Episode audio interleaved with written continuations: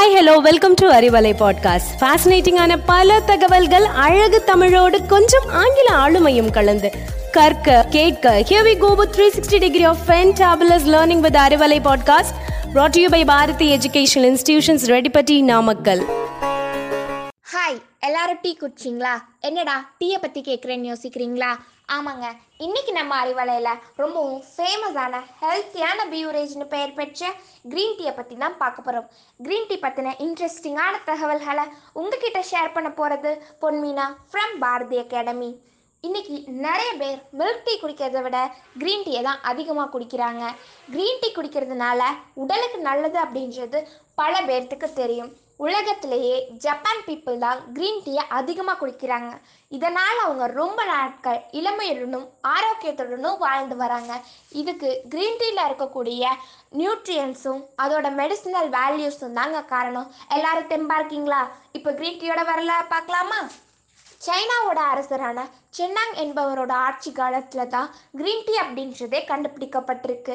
அது மட்டும் இல்லாமல் க்ரீன் டீயை பற்றி அறநூறுலேருந்து தொள்ளாயிரம் ஆண்டுகளுக்கு முன்னாடியே எழுத்தாளர் லூயூ அப்படின்றவர் டீ கிளாசிக்ன்ற ஒரு புத்தகத்தை எழுதியிருக்காரு.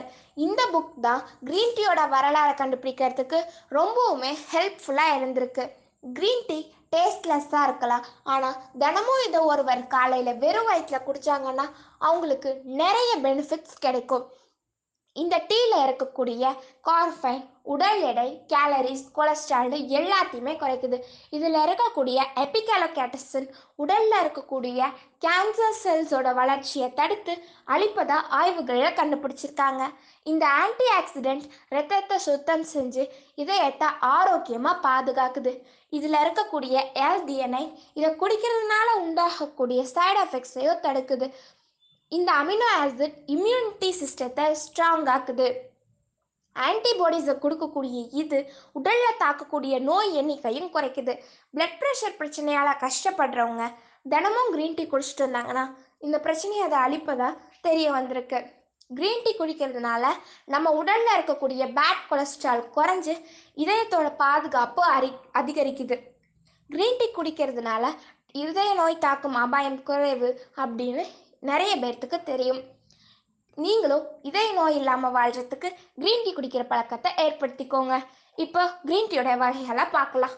சென்சா க்ரீன் டீ இது ஒரு ஜப்பானிய வகை க்ரீன் டீ ரொம்பவும் ஃபேமஸாக இருக்கக்கூடிய ஒரு க்ரீன் டீயும் கூட.